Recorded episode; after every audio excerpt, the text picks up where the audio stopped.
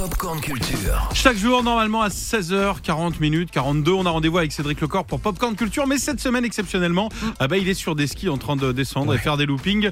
Du coup, Damien Guillard, qui lui, le reste de l'année, vit sur ses pistes de ski, aujourd'hui vient nous présenter Popcorn Culture. Salut Damien. Salut Clément. Et on va parler gaming avec toi, ou plutôt rétro gaming, puisqu'il sera question de la Game Boy. Ouais, cette bonne vieille Game Boy de Nintendo. Peut-être que vous l'avez eu chez vous, Ah la, bah la oui, Game Boy. évidemment, bien sûr. Elle va fêter ses 35 ans là là. très bientôt, la Game Boy, ou le Game Boy, voilà, on peut dire les deux, visiblement.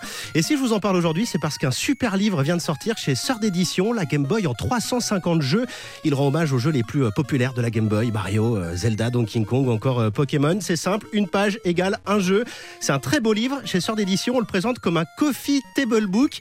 Écoutez Mehdi El Kanafi, le cofondateur de Sœur d'édition. une équipe s'est occupée de vraiment de scanner au mieux ces jaquettes-là pour pouvoir en fait les retranscrire dans un livre que nous on, on désigne comme euh, hardbook ou même euh, coffee table book. hein. c'est quelque chose, c'est un terme qu'on connaît pas trop euh, en France, mais les Anglo-Saxons euh, parlent beaucoup de ça, de coffee table book. C'est un livre qu'on laisse volontairement euh, sur la table, euh, donc dans le salon, pour en fait engager les conversations. Donc voilà, hein, ce livre-là sur la Game Boy, vous le laissez dans votre salon et naturellement, euh, si vous invitez des amis, ben, la conversation va s'articuler euh, autour de la Game Boy et un petit peu se rappeler euh, tous ensemble euh, des bons souvenirs. Voilà, donc dans ce livre euh, assez épais, hein, quand même 350 pages, euh, vous retrouverez plein d'infos sur les jeux qui ont fait le succès de la Game Boy, avec euh, des jaquettes euh, assez méconnues euh, qui sont sorties uniquement sur les marchés asiatiques ou américains.